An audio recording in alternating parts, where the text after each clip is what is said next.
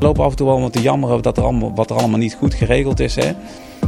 Maar als ik zie wat de veerkracht van, van mensen zijn en de bereidheid om die stap uh, verder te zetten. En af en toe ook gewoon de verantwoordelijkheid te nemen en de ruimte te nemen om dingen in te vullen. Nou, dat, weet je, dan gebeuren er gewoon heel veel uh, goede dingen. Hallo en welkom bij weer een nieuwe aflevering van de podcastserie Mijn Missie. Waar we in gesprek gaan met echte landmachters. Vandaag zit ik samen met de generaal van de 13 Lichte Brigade. Niemand minder dan Jan Willem Maas. De 13 Lichte Brigade wordt ook wel de innovatieve brigade genoemd. Een van de onderdelen waar hij als generaal altijd naar is blijven streven.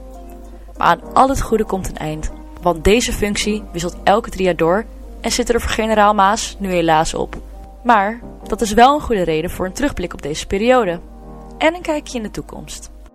Voordat we het over onderwerpen zoals innovatie gaan hebben, kun je me eerst misschien vertellen wie je bent en wat je doet, zodat de luisteraars thuis, en ook stiekem ik, je wat beter kunnen leren kennen. Ja, ik ben Jan-Willem Maas, getrouwd met uh, Sabine. We hebben samen hebben drie uh, kinderen, waarvan er twee al uit huis zijn. Uh, en eentje die, die woont nog thuis en studeert in Maastricht. Woon in Remond. Nou, in het dagelijks leven ben ik hier uh, de brigadecommandant. Welke brigade was dit eigenlijk? En sinds wanneer bent u de brigadecommandant van deze eenheid? De 13e Lichte Brigade. Sinds maart 2019. En toen u hier voor het eerst aankwam, uh, wat, wat zag u voor het eerst? Wat, wat maakte u mee? Wat ging er door je heen? Nou ja, om met het laatste te beginnen. Uh, ik bedoel, het is natuurlijk een, fantastische uh, functie om te mogen vervullen. Hè? Mm -hmm. Het was een eenheid die in uh, transitie was. mijn voorganger, generaal Koot, die had de boxervoertuigen, die we hebben, die, de wielvoertuigen, had hij eigenlijk net gekregen. Die waren in 2016 ingevoerd. Maar dat had wel tot gevolg dat er gekeken moest worden naar de wijze van optreden en het gebruik van de voertuigen. Nou, daar heeft hij samen met zijn staf en zijn ondercommandanten gewoon heel veel tijd en moeite in gestoken om daar een concept neer te zetten. Dus wat dat betreft kreeg ik een eenheid van hem die al uh, goed op weg was, maar die wel in een transitiefase zat. En hoe merkte je dat dat in een transitiefase zat? Nou, omdat nog niet alles helemaal was uitgekristalliseerd. Hè. Hoe treed je op? Hoe ga je die voertuigen gebruiken? Waar liggen de pijnpunten daarmee? Waar liggen de tekortkomingen? Maar wat zijn ook bijvoorbeeld de voordelen juist van die voertuigen? Nou, dat hebben we zo door de jaren heen hebben we dat steeds verder ontwikkeld. Ja, wat was dan het eerste idee dat in je opkomt van oké, okay, hoe ga ik dit stokje overnemen om deze transitie goed door te zetten? Nou ja, ik weet niet of dat zo aan mij ligt. Maar dat heeft zich meer ontwikkeld in de gesprekken die we gevoerd hebben met de ondercommandanten en met de staf. Uh, want een groot gedeelte van de ondercommandanten zijn zeg maar binnen een half jaar zo'n beetje allemaal uh, gewisseld. Dus we, we hebben voortgebouwd op de kennis en de ervaring die er al uh, waren. en met ehm, simulatieprogramma's die ze van tevoren al een keer doorgevoerd hebben. Van wat zou het nou betekenen als je een eenheid met deze middelen in gaat zetten tegen een vergelijkbare vijand. Is het eigenlijk standaard bijna zo dat als het stokje wordt overgegeven dat er dan net een transitie bezig is? Of was dat eigenlijk puur toeval dat dat zo was? Nee, dit was, dit was puur toeval. Mm -hmm. Kijk, normaal gesproken nemen een eenheid over en, en zet je min of meer het beleid voort wat er al gaande is en worden de opdrachten vervuld die in zo'n jaarplan staan. Ja. Nu was het omdat de voertuigen gewisseld werden, dat je dus ook over andere dingen moest gaan nadenken. Dat het niet alleen maar is even een ander voertuig, maar daar zitten gewoon consequenties aan vast. Ja, precies. Had je dan ook het gevoel dat het jouw taak bemoeilijkte of vond je dat juist een leuke uitdaging? Nee, het, voor mij zijn dat wel prima uitdagingen. Ik, ik, denk, ik weet niet of ik zo in de wieg ben gelegd uh, voor proces en procedures. Dus het gaf mij juist uh, heel veel uh, ruimte om eens goed te kijken. Nou, wat, zijn nou de dreigingen die op ons afkomen? Hè? Wat, wat moet je uiteindelijk met zo'n eenheid kunnen bereiken? Wat hebben we aan middelen ter beschikking? Hoe kunnen we dat goed groeperen? Hoe kunnen we ze dan goed gebruiken? Maar ook even goed kijken naar waar er dan tekortkomingen zitten. Ja, en waar kwam je vandaan voordat je deze taak overnam? Ik kwam uh, hiervoor uh, bij het uh, legerkorps vandaan in Münster. Dat is het Duits-Nederlandse legerkorps. En daar was ik verantwoordelijk voor zeg maar, de planning van het legerkorps en, het, en, en de plannen die daar worden ontwikkeld. Is dat daar een groot verschil in verhouding met in Nederland of was het eigenlijk best wel gelijk? Nee, het is, kijk, het is een totaal andere eenheid. Hè. Dat was meer mm -hmm. een staf waar het over processen, procedures en oefeningen ging. Eh, en bij een brigade gaat het meer over de mensen, de middelen, de concepten en hoe je daar een geheel van maakt. Om gezamenlijk tot een effectief inzetbare eenheid te komen. Ja, het sowieso was er natuurlijk dan dus een groot verschil tussen functie, taak, alles. Maar ook Nederland, Duitsland. Dat je het gevoel dat je als buitenstaander hier kwam of voelde je gelijk welkom? Bij de brigade bedoel je? Mhm. Nee, ik, bij de brigade voelde ik me meteen welkom. Hè. Kijk, uh, voor een groot gedeelte ligt dat aan de mensen die hier al rondliepen. Um, en voor een ander gedeelte ligt dat er ook wel aan dat ik hier als luitenant uh, in 91 nog eens ooit op deze lege plaats ben begonnen. Dus heel veel dingen hier Um, kende ik ook wel. Ik ben commandantschef van de schoolbataljon, ook hier op deze kazerne. Dus wat dat betreft waren een aantal van de mensen waren sowieso al bekende. Maar ook de entourage was wel uh, bekend. Dus eigenlijk voelde het niet heel vreemd en kon je gewoon voor je gevoel gelijk aan de slag? Uh, ja, ik weet, ik weet niet of daar meteen zo'n uh, causaliteit tussen zit. hè, maar ehm, kijk, wat gewoon prettig hier was, is dat er gewoon een prima sfeer uh, heerste. Weet je wel, mhm. een sfeer van uh, dat dingen nieuw waren. We moesten daar eens even goed naar kijken hoe we dat uh, goed weg gingen zetten. En een hele hoop mensen hadden daar ook alle zin in om daar de schouders onder te zetten. Dus wat dat betreft, als er al zo'n sfeer heerst en mensen zijn bereid daar ehm, hun ziel en zaligheid in te leggen, nou, dat scheelt al een hele hoop. Dan kun je het gewoon samen met z'n allen opzetten. Ja. Wat waren de speerpunten destijds om dit op te zetten? Nou, op zich waren die er op, niet in het begin. Hè. Dat, dat hebben we samen met de ondercommandanten besproken. Hè. Wat, waar gaan we nou met z'n allen op inzetten? Hè? Want alles gaat niet lukken. Bovendien geeft het dan ook geen focus voor je personeel, hè, waar we dan in zouden moeten investeren. Um, en daar zijn we eigenlijk tot de conclusie gekomen dat we drie hoofdthema's hadden. Dat was in de eerste dan de missies en inzetten, want uiteindelijk worden we daarvoor betaald.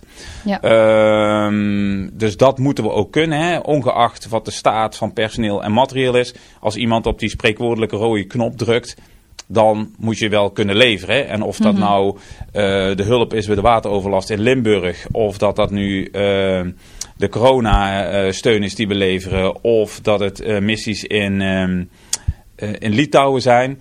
Um, niemand gaat het accepteren als we op het laatste moment zeggen: mm, dat gaan we maar even niet doen. Dat lukt niet, we zijn met andere dingen bezig. Nee, dat is uh, niet zo'n hele handige. Nee. Uh, dus daar hebben we gezegd: het belangrijkste is dat we missies en inzet, dat moeten we altijd goed uh, regelen. En het tweede hoofdthema was personeel. Nou, dat mm -hmm. ging voor een gedeelte over de hoeveelheid personeel. maar ook de kwaliteit van het personeel in de zin van het opleiden van personeel maar ook de sociale veiligheid op een kazerne. Daar hebben we voornamelijk ingestoken initieel op behoud, hè, omdat we zagen dat uh, er nogal eens veel nadruk wordt gelegd op de werving van personeel. Uh, maar als je personeel weet te behouden, dan scheelt je dat gewoon exponentieel in het werven van personeel. En wat nog belangrijker is, daardoor krijg je ook een positieve uitstraling binnen een eenheid. Want mensen willen dan uiteindelijk graag bij je werken. Nou, er is geen betere reclame voor een eenheid als dat mensen zeggen: Ik wil hier graag werken. Mhm. Uh, dus daarom dat we doelbewust op behoud hebben ingezet en wat minder op werving uh, hebben ingezet. Uh, en het uh, derde hoofdthema, dat was innovatie. Ehm, omdat ik er echt van overtuigd ben, als je effectief wilt zijn als militaire eenheid, moet je zorgen dat je wat ik noem in de tip of de speer zit. Je moet dus beter en sneller kunnen reageren en optreden dan je eventuele tegenstander. Um, als het gaat, en dat geldt zelfs ook bij nationale operaties. Hè. Ik bedoel, als wij de steun moeten leveren aan um, de coronatestraten, moeten we er dus voor zorgen dat we hier een systeem hebben waarbij we mensen snel kunnen opleiden, snel kunnen inzetten. En dat je een, een mindset hebt bij mensen dat ze dat ook willen doen. Nou, dus op die drie hoofdthema's, missies en inzet, personeel en innovatie, dat is waar we voornamelijk op hebben ingezet. Ja, je zegt nu drie dingen, dat klinkt dan niet veel, maar als je het zo opnoemt, klinkt het als behoorlijk wat. Hoe komt zoiets überhaupt tot stand? Nou, omdat we ook in, uh, in onderlinge gesprekken met wat uit de staf, maar ook uit, uh, met de ondercommandanten, mm um, dat we eigenlijk tot de conclusie zijn gekomen dat dat de, zeg maar de drie eenheid is waar het om gaat. Ja. Uh, je wordt betaald voor die missies en inzet. Dat kun je nooit doen zonder kwalitatief en kwantitatief, kwalitatief en kwantitatief goed opgeleid personeel. En als je dan ook nog relevant wil blijven, dan zul je mee moeten gaan met je ontwikkelingen. Ja. Dus ook voor mij was die drie eenheid een hele logische om daar uh, op te richten. De crux zit hem erin hoe je het dan vervolgens gaat operationaliseren. Ehm, voor missies en inzet betekende dat dat we eigenlijk alle missies hebben aangepakt die zich voordeden. Eh, zolang we er maar van overtuigd waren dat we het ook konden waarmaken. En dat we het gecombineerd hebben met een operationele mindset, waar we gezegd hebben. Als er dus een beroep wordt gedaan op eenheden van de brigade, dan moeten we er ook staan, ongeacht welke vraag dat er voor gesteld wordt. Als het om personeel gaat, dan hebben we echt geïnvesteerd in het behoud. Hè? Dus er zijn ook gesprekken gewoon met individuen gehouden. Waarom wil je nou bij deze brigade blijven? Dat heeft er bijvoorbeeld weer in uh, toegeleid dat we uh, extra effort in hebben gestoken dat de um, gebouwen werden gerenoveerd. Hè? Dus de legering van, van ons personeel werd, uh, omdat dat als een van die belangrijke drijvers voor behoud van, van met name mm -hmm. de lage gegradueerden binnen de brigade werd aangeduid. Um, maar we hebben ook uh, doelbewust uh, geïnvesteerd in het terugdringen van ongewenst gedrag.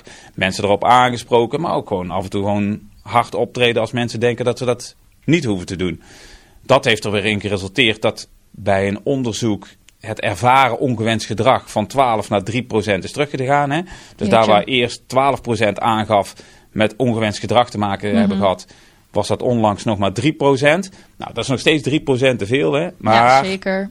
Maar het gaat heel erg de goede kant op. Het gaat wel de goede kant op. Nou, en het derde hoofdthema, daar hebben we bij iedere eenheid hebben we een innovatieproject neergelegd. Uh, uh, of nagenoeg bij iedere eenheid hebben we dat gedaan. Mm -hmm. Omdat ik denk dat het daarmee uh, ook iets geeft om aan te werken op het moment dat er even geen missies zijn. Of als er even geen oefeningen zijn. Um, nou, dat heeft erin geresulteerd dat we met robotica aan de slag zijn gegaan. Met informatiegestuurd optreden.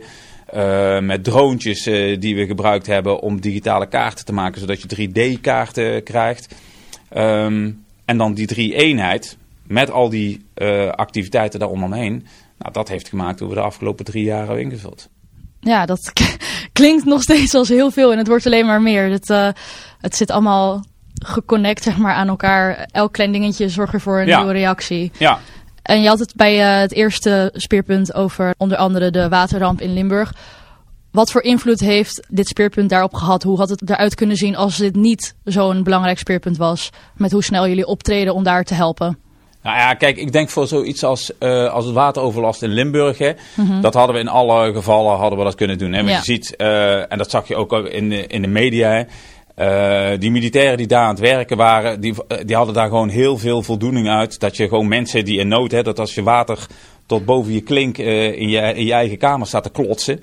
Uh, ja. En dan komen dan mensen om te helpen tot en met eenheden die zelfs nadat die zandzakken zijn gelegd nog terug zijn geweest om mensen te helpen een rotzooi uit hun huis te krijgen in Limburg. Mm -hmm. Nou weet je, dat doet me alleen maar goed dat dat mensen dat willen doen en daar die bereidheid hebben om, uh, om daar naartoe te gaan. Ja, precies. Heb je trouwens het gevoel dat uh, de coronapandemie een groot impact heeft gehad op jouw functie? Want jij begon in 2019 en volgens mij is dat ook toen corona langzaam begon op te lopen, ook hier.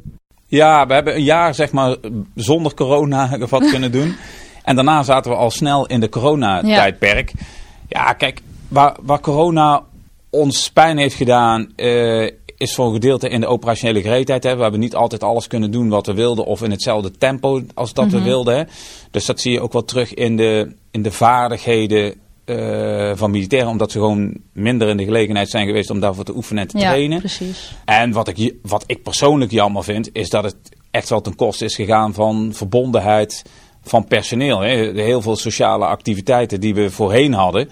Ja, die moesten of op veel kleinere schaal. Maar bijvoorbeeld daar waar we, waar we jaarlijks een grote sportdag hebben met alle eenheden van de brigade. Een brigadefeest, echt met 2000 man, een grote tent, uh, keiharde muziek en bier drinken. Uh, dat moet op zijn tijd ook kunnen. Waar echt zonder gedonder echt een fantastisch feest is geweest. Nou, dat zijn allemaal dingen die, uh, die geen doorgang hebben kunnen vinden. Maar waardoor je dus ook ziet dat de verbondenheid tussen mensen op sommige vlakken gewoon minder is. En die heeft er gewoon om te lijden gehad. En dat, dat vind ik wel jammer. Ja. ja, het speelt toch een belangrijke rol dan dat je misschien van tevoren kan bedenken. Nou ja, ik denk ook wel dat het met het, met het militair beroep te maken heeft. Hè? Uh, want ik denk dat het militaire beroep een van de weinige beroepen is waar het echt altijd om een team effort gaat. Hè? Kijk, weet je, je kunt mij hier weghalen en dan gaan die dingen ook gewoon door. Uh, je kunt de soldaat weghalen, gaan de dingen echt allemaal gewoon door. Maar het geheel, dat geeft de kracht van zo'n organisatie. Wij, Mhm. niets is afhankelijk van een individueel resultaat in onze organisatie. En als je daar afbreuk doet aan, eh, aan de cohesie en verbondenheid van personeel, ja, weet je, dat, dat merk je gewoon. Ja, en op wat voor manier speelt dat dan weer door naar werkveld? Hoe merk je dat daar Nou misschien? ja, ook hele eenvoudige dingen. Ehm, wat we, we hebben in dat command climate met ondercommandanten hè, hebben, eh, hebben we eh, afgesproken ehm, dat we dat groeperen rondom vier begrippen. Hè. Veiligheid, verbondenheid, vertrouwen en verantwoordelijkheid. Nou, een hele hoop van die dingen kun je wel eh, invullen. Maar die verbondenheid, dus elkaar echt beter leren kennen. Hè. Wat drijft nou mensen? Hè? Waar komt nou soms gedrag vandaan? Of waarom reageert zo iemand? Dat wordt wel lastiger als je minder groepsactiviteiten hebt. Nou, dat kan natuurlijk tijdens een oefening ook, hè. Maar dat kan ook gewoon af en toe door eens een biertje te drinken Ja, of precies. samen met echtgenoten te gaan uiteten. Nou ja, weet je, dat soort dingen heeft niet plaats kunnen vinden. En nu geef ik toevallig dan van ondercommandanten voorbeelden. Maar eh regimentsjaardagen of ehm, eh, herdenkingen van bepaalde compieën ehm, zijn ook allemaal niet doorgegaan. Eh, we hebben een commandooverdracht gehad van een van de ondercommandanten. Nou, daar stonden twaalf man op een commandooverdracht. Dat, dat is gewoon ongehoord en onlandmacht om dat zo invulling te geven. Nee. Nou ja, weet je, en dat, dat is niet alleen jammer, maar dat, dat doet ook zo'n persoon eh, tekort voor wat hij allemaal gedaan heeft, vind ik.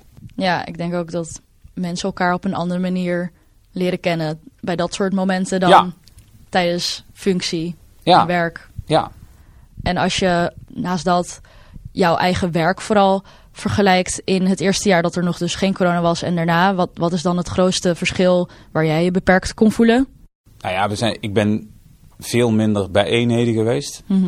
Ehm, dus dat heb ik allemaal kleinschaliger. Dus daar hebben we wel alternatieven voor gezocht. Maar dat is allemaal eh, kleinschaliger geweest.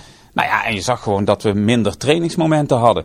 De soldaten kwamen gewoon er minder aan toe om op schietbanen te staan, eh, oefeningen te draaien, eh, in grote verbanden te oefenen. Nou ja, dat is gewoon essentieel om gewoon goed te worden in en goed te blijven in je werk. Ja, en eigenlijk ook een van de, de speerpunten die altijd meegenomen zou moeten worden. Ja, En als we het weer even terug gaan eh, trekken naar de innovatie waar je het ook al over hebt gehad. Mhm. Eh, de Defensievisie in 2035 heeft onder andere woorden als adaptiviteit, informatie gestuurd en dus ook innovatie. De 13 lichte brigade wordt ook wel de innovatiebrigade genoemd. Wat vind je zelf van deze informele naam? ik vind hem briljant. Vertel. Nee, nee, ik denk eh, dat dat een, ehm, een goede geuzennaam is voor de 13e lichte brigade. Eh, en ik ben er ook wel van overtuigd dat je innovatie eh, moet meenemen. Niet zozeer om te innoveren. ehm, maar we hebben door de geschiedenis heen gezien, technologie wordt pas zinnig voor oorlog voeren of voor militaire eh, organisaties. Als mensen daar op een goede manier invulling aan geven. Ik bedoel, de mitrailleur op zich hebben ze in de Eerste Wereldoorlog heel lang mee lopen hobbyen om er uiteindelijk goed gebruik van te kunnen maken. Maar omdat er uiteindelijk mensen zijn geweest die de combinatie hebben kunnen maken tussen middelen, mensen, middelen en nieuwe concepten.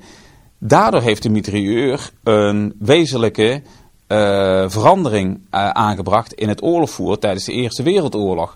Eh, in die loopgravenoorlog die er toen bestond. Nou, dat is nu denk ik niet anders.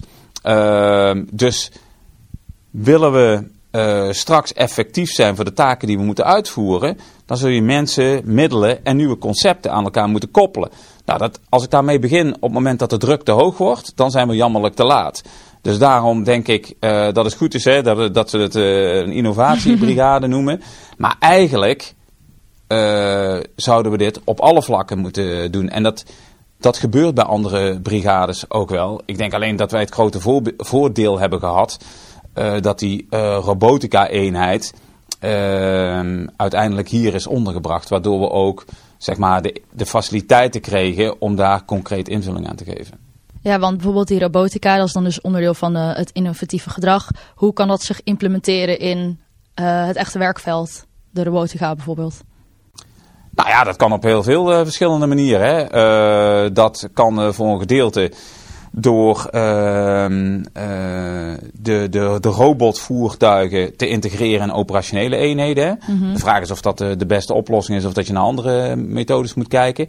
Alleen de, de weg er naartoe, dat is eigenlijk de weg waar we nu op zitten. Dus dat is de reden waarom dat we, een, zoals een eenheid zoals BLJ, een gedeelte van, van die eenheid gekoppeld hebben aan die robotica, zodat we soldaten, corporaals, sergeanten en luitenants uh, en kapiteins laten werken met die systemen om van onderaf een systeem te laten groeien wat straks ook werkt. Ja, jij bent hier in volle overtuiging van dat dit de way to go is, maar ik heb gehoord dat er ook uh, wel een aantal tegenstanders zijn van innovatie binnen de landmacht. Waarom denk jij dat dit de manier is en zij niet? Nou ja, dat, ja ik weet niet waar, um, precies hun, hun weerstand uh, in zit. Kijk, um, technologie schrijdt voort. Hè? Ik bedoel, daar hoeven we niks aan te doen, dat, dat gaat gewoon voort. Nou ja, dan kun je twee dingen doen. Dan kunnen we of blijven stilzitten en werken met de middelen die we nu hebben. Mm -hmm. Nou ja, je loopt het risico als je nu om je heen kijkt. De proliferatie van uh, technologie ligt nu op een gigantisch laag uh, niveau. Hè? Daar waar het vroeger alleen interstatelijk was, zijn het nu zelfs individuen die gewoon technologie uh, door kunnen geven. Um, dan heb ik zoiets van, nou weet je wat, dan kun je maar beter aan de voorkant zitten en zorgen dat je het initiatief hebt um, om die verandering mede vorm te geven, dan dat je daarmee gaat uh, wachten. Dat betekent niet hè, dat alles uh, free for all is, want uiteindelijk heb je met juridische, sociale en ethische kaders te maken. Nou, dat moet je allemaal goed invullen. Kijk, en daar waar mensen uh, weerstand hebben, meestal nodigen we ze uit en zeggen, nou weet je wat, kom eens kijken, want Kijk, dat mensen weerstand hebben, wil niet zeggen dat ze onzin praten. Hè? Mm -hmm. uh, dus als, als iemand ergens weerstand op heeft, nou, ik ben wel eens benieuwd waar dan die weerstand in zit. Uh, en wat we dan beter of anders zouden kunnen doen om ons voordeel daarmee uh, te doen. Ja, dus proberen alle inzichten mee te nemen naar nog een beter toekomstbeeld. Ja, want kijk, en dat, dat proberen we ook op, op andere vlakken. Ik ben er ook echt wel van overtuigd dat uh, wij kunnen echt pas grotere stappen maken als we die in de samenwerking zoeken. Dat hebben we ook in de werving gezien, hè, het binnenhalen van uh, nieuw personeel. Mm -hmm. Als we dat helemaal alleen hadden moeten doen, was dat gewoon niet gelukt. Dan hadden we mensen wel kunnen enthousiasmeren. Maar als het dienstencentrum personele logistiek niet in staat was geweest om die mensen naar binnen te halen. Nou ja, dan waren ze niet eens hier op de kazerne gekomen. Mm -hmm. Als vervolgens uh, de opleidingseenheden hier niet in staat waren geweest om ze op te leiden, waren ze nooit bij de 13e lichte brigade gekomen. Dus ja. zo zie je dat je kunt eigenlijk alleen maar grote stappen voorwaarts maken als je daar af en toe eens over je eigen schaduw heen stapt, de samenwerking inzoekt ja, en af en toe gewoon anderen ook dingen gunnen. Gaat innovatie het winnen van het tra traditionele gevecht? Nou, ja, weet je, ik denk wel dat ik begrijp wat je wilt vragen. Maar ik denk dat het iets complexer ligt. Ja. Kijk, het oorlog voeren, dat blijft in grote lijnen hetzelfde. Hè? Dat blijft het aanwenden van geweld tussen twee of meer partijen. En wat eigenlijk politiek van aard is. Hè? Ja, het concept dat, verandert. Ja, de, het concept van die oorlogvoering verandert niet. De wijze waarop we oorlog voeren, dat gaat daar wel in veranderen. Nou, en daar ben, ben ik wel van overtuigd. Hè? Wil je daar uh, effectief zijn op het gevechtsveld, hè? dus handelingsperspectief mm -hmm. bieden voor politieke besluitvormers. Ja, dan moeten we die technologie gaan incorporeren. Want uiteindelijk, die vijand doet het ook, hè? Ja. Kijk naar Nagorno-Karabakh. Uh, drones en uh, lange drachten artillerie hebben daar dingen voor elkaar gekregen die we vijf tot tien jaar geleden niet voor elkaar konden krijgen. Nee, zeker niet. De middelen veranderen wel. Net zoals dat je nu bijvoorbeeld tegenwoordig steeds vaker op het nieuws ziet over bijvoorbeeld cyberaanvallen. Ja. Dat soort dingen. Alles, ja. alles verandert mee. Dus ja. ja, stilzitten heeft natuurlijk geen zin. Nee, alleen daar zit natuurlijk wel aan vast. Hè. We zijn daar vaak heel erg gefocust op de technologie. Mm -hmm. Nou, dat is prima. Dat is de verschijningsvorm. Maar de kracht, en dat is weer die link naar die mitrailleur in de Eerste Wereldoorlog. De Mhm. kracht zit hem in die mens. Dus daarom is het, is het altijd mensen, middelen en concepten. Ja. Die driehoek, die moet je kunnen invullen. Dus zeg maar, het een kan uiteindelijk nog steeds niet zonder het ander. Nee, nee, nee. Dus daarom, ik zeg, hè, de oorlog blijft hetzelfde. Alleen de verschijningsvorm, dat gaat anders zijn. En dat zit hem voornamelijk in de technologie Uh, en hoe, de wijze waarop mensen dat uh, weten te gebruiken en toe te passen. Mm -hmm. Naast innovatie heeft uw brigade ook vele missies uitgevoerd. Zou je mm -hmm. daar wat over kunnen vertellen? Um, nou ja, uh, kijk, de missies die ze allemaal zijn uitgevoerd. kijk, ik vind het belangrijk dat we dat doen. Hè? Dat was ook een van de hoofdthema's, omdat ik vind dat we daarvoor betaald mm -hmm. worden. Nou, dan, dan moeten we daar in ieder geval toe in staat zijn. Um, maar het afgeleide daarvan is dat het ook een motiverende werking heeft op het personeel.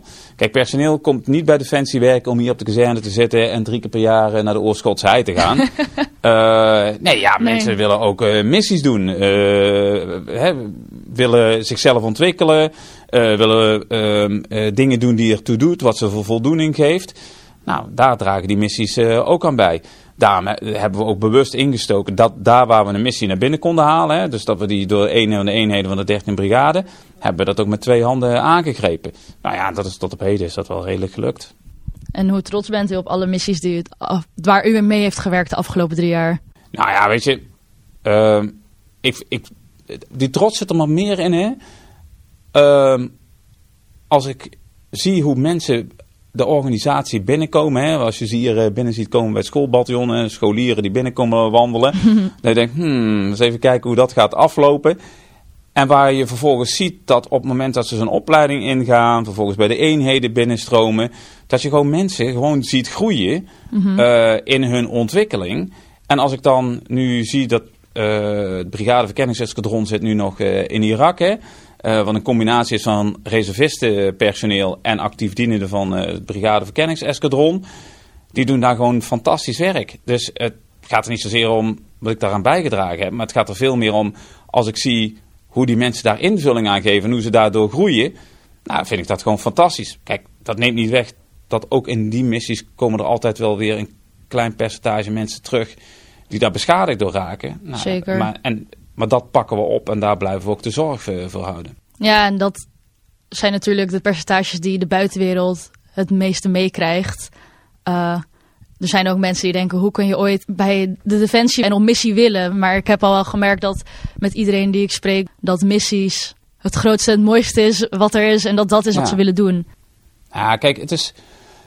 Um, iedere persoon die er, er schade op, door oploopt, hè, is er voor, voor mij eentje te veel. Hè? Ja. Laten we dat voorop stellen. Aan de andere kant, het is, aan, het is voordat mensen weggaan, is het niet te zeggen wie schade oploopt of wie daar geen last van uh, krijgt. Mm -hmm. Wat veel belangrijker is, vind ik, is dat we een systeem hebben uh, binnen onze landmacht, dat als mensen dat oplopen, dat er ook zorg voor ze is. Uh, nou, dat proberen we te doen. Hè. We proberen mensen ook zo lang mogelijk uh, binnen de eenheden te houden. Hè. Dus dat als er al tot, keuringen, of tot keuringen gaat komen, Uh, dat we daar ook zo goed mogelijk voor zorgen. En sommige mensen, ik bedoel, daar lopen ook voldoende mensen rond die zelfs PTSS hebben gehad. En nu volledig prima en meer dan prima functionerend rondlopen. Die lopen hier ook binnen de brigade staf voldoende rond. Dus dat je het een keer daarin moeilijk hebt gehad en dat je daardoor schade hebt opgelopen, betekent niet in alle gevallen dat die schade altijd ehm, uh, blijvend is. Want ik zie gewoon aan de voorbeelden die hier rondlopen dat je daar ook uh, weer mee kunt leren leven. En gewoon prima mee kunt functioneren. Ja. Nou ja, en, en, en dat, maar dat vind ik een beetje een lastige opmerking. Hè. Want ik zeg al, iedereen die, e, iedere persoon is er één te veel. Mm -hmm. Maar het is een gigantisch klein percentage. Want het, het merendeel komt er sterker en beter uit dan dat ze uh, op missie zijn gegaan. Dus mensen leren daar heel veel en groeien daar ook mee als persoon. Jij had het net over dat het belangrijker is om te behouden dan te werven. En ik denk dat dat ook wel een belangrijke rol speelt bij het herstel van mensen. Omdat ze dus zich gevoeld, of uh, dat ze voelen dat mensen met hen meevoelen, meedenken, meehelpen. En op die manier, of zie je dat zo niet voor je? Jawel, want kijk, ik, het, het, ik zal er echt echt alles aan doen dat mensen kunnen worden behouden voor de organisatie. En zeker als het komt door datgene wat we ze hebben opgedragen, omdat ik vind dat ze dat verdienen. Alleen, er zijn ook uh, mensen waarbij het gewoon niet meer lukt. Uh, Nou, daar, maar ook daar moeten we goed voor zorgen. Ik bedoel, daarvoor zorgen dat we twee zorgcoördinatoren binnen de brigade hebben. Die houden contact met die mensen. Die zitten niet in het hele medische systeem, maar dat zijn gewoon contactpersonen die ervoor zorgen dat er op regelmatige uh, wijze contact is met die personen. We zorgen dat er uh, eens per jaar een uh, gewonde lunch is. Dan hebben we een dag die we daarvoor inrichten. Dan halen we ze naar de kazerne of ergens anders naartoe. we zorgen dat er met een lunch gepaard gaat. We doen daar een activiteit omdat we die binding in stand willen houden met de eenheden. Omdat het feit dat je gewond bent geraakt, fysiek of mentaal, betekent niet dat de band met de eenheden worden doorgesneden. Mm Nou, en daarom zie je dus ook bij verschillende eenheden dat er veteranenverenigingen zijn, dat regimenten activiteiten ontplooien. Uh, en zelfs als er mensen overlijden binnen eenheden, zie je ook mensen terugkomen die al langs de dienst zijn uitgegaan. Maar die daar nog wel steeds een eenheid hebben met een regiment of met een specifieke eenheid. Die band is iets wat bijna nooit verloren gaat. Nee, nee. En die band werkt dus twee kanten op. Hè. Het gaat van, het, van het individu naar de eenheid. Uh, maar dat gaat ook van ons als organisatie richting uh, de mensen. Ja, mooi gezegd. Ja. We hebben het nu al veel gehad over de brigade. Maar ik wil eigenlijk ook nog wel wat meer weten over jouzelf, over ja. Jan Willem Maas. Hoe kijkt u terug op uh, de periode als de brigadecommandant? Ja, weet je, ik heb hier gewoon een fantastische tijd gehad. Ik heb het, en ik, de fantastische tijd, hè, en ik bedoel, er zijn ook trieste momenten geweest. Hè. Er zijn vijf mensen die zijn, uh, zijn overleden.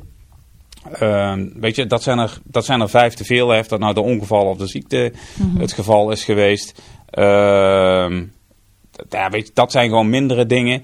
Um, maar het mooiste, denk ik, wat, wat hier is, is, is gewoon het team waarmee je samen hebt. Weet je, dat, dat klinkt allemaal een beetje, een beetje zoetsappig. Maar uiteindelijk maakt dat het verschil. Hè? Ik bedoel, als je met mensen werkt waar je goed mee door in deur kunt. Mm -hmm. um, en waarbij je een groep mensen hebt die dit, elkaar het succes en af en toe de fouten gunnen.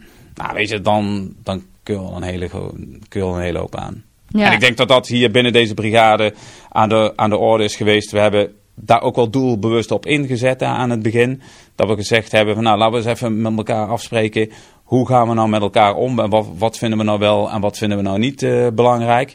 Nou, en ik denk dat dat wel zijn vrucht heeft afgeworpen in de zin van...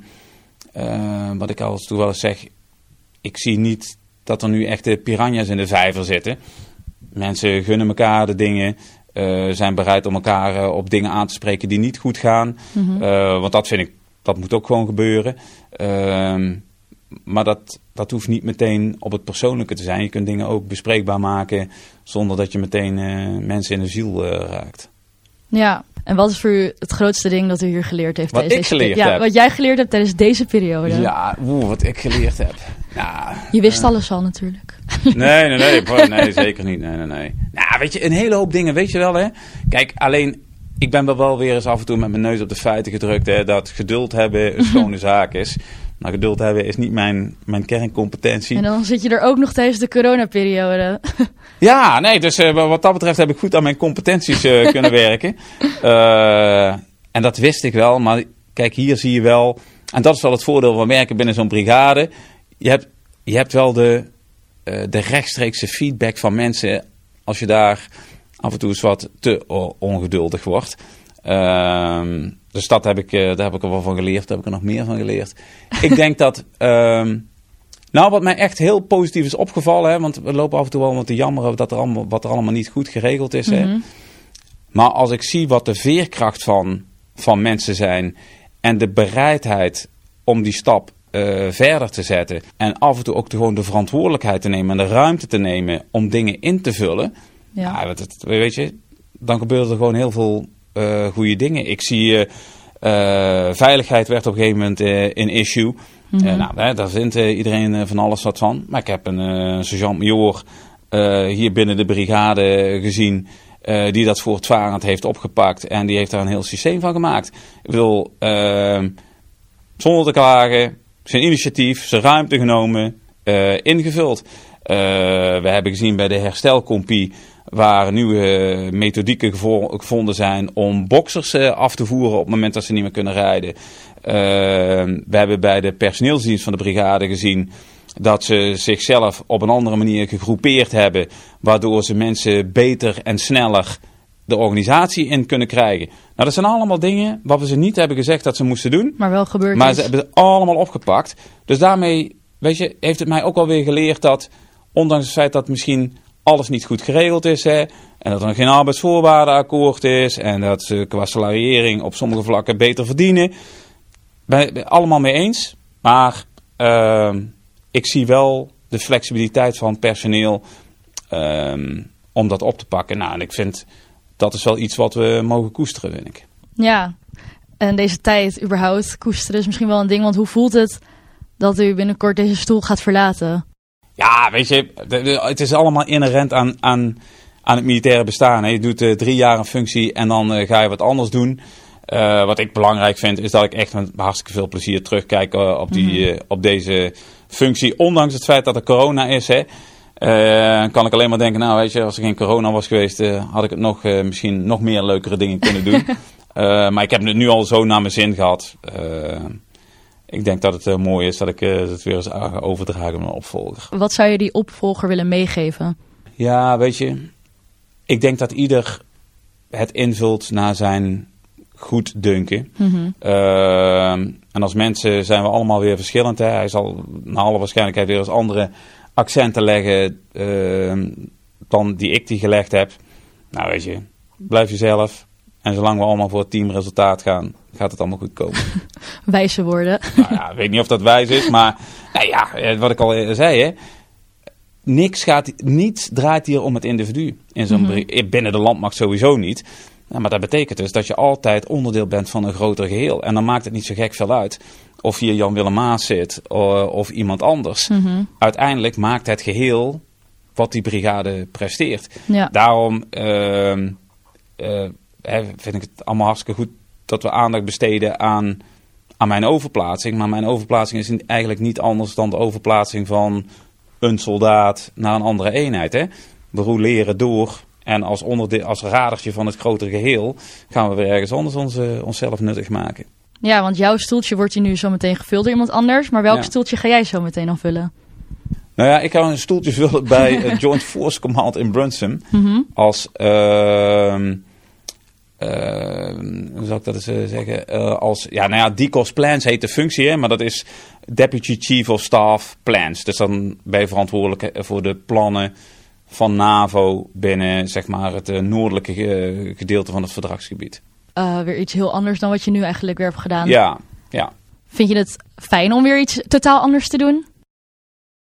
Ja, kijk, op zich, ik, wat ik het grote voordeel van, van Defensie vind, is dat je om de drie jaar of vier jaar toch weer eens eventjes wat anders gaat doen. Mhm. Eh, weer een andere uitdaging, weer eens andere competenties gebruiken.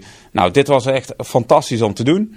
Eh, maar tegelijkertijd is het ook wel mooi om weer eens eh, wat anders, een andere uitdaging aan te gaan. Ja, zeker. Een lekkere afwisseling. Ja, Nu hou je ervan om dan dus om de zoveel jaar toch iets anders te doen. Maar als je wel al in een glazen bol zou mogen kijken, zou er dan iets zijn in de toekomst dat je wel zou willen weten?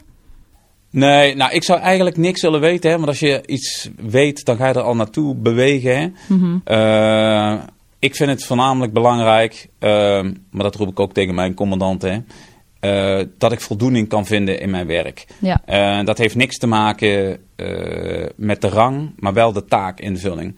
Ehm, al zou ik nog zo'n fantastische salaris, auto, alles erbij krijgen, maar ik zou werk moeten doen waar ik geen voldoening in, in, in kan vinden, dan zou ik daar niet voor kiezen. Maar zou ik echt eh, de baan kiezen waar voldoening in zit. Nou, zolang ik, en dat heb ik tot op heden altijd kunnen bereiken. Mhm. Nou, zolang ik dat kan bereiken, is Defensie voor mij een prima werkgever. Ja, dan moet je juist niet weten wat de toekomst is, zodat je lekker je eigen ding kan blijven doen. Ja, maar ik hoef het ook niet te weten. Ik bedoel, het, mij maakt het echt niet uit wat er gaat gebeuren.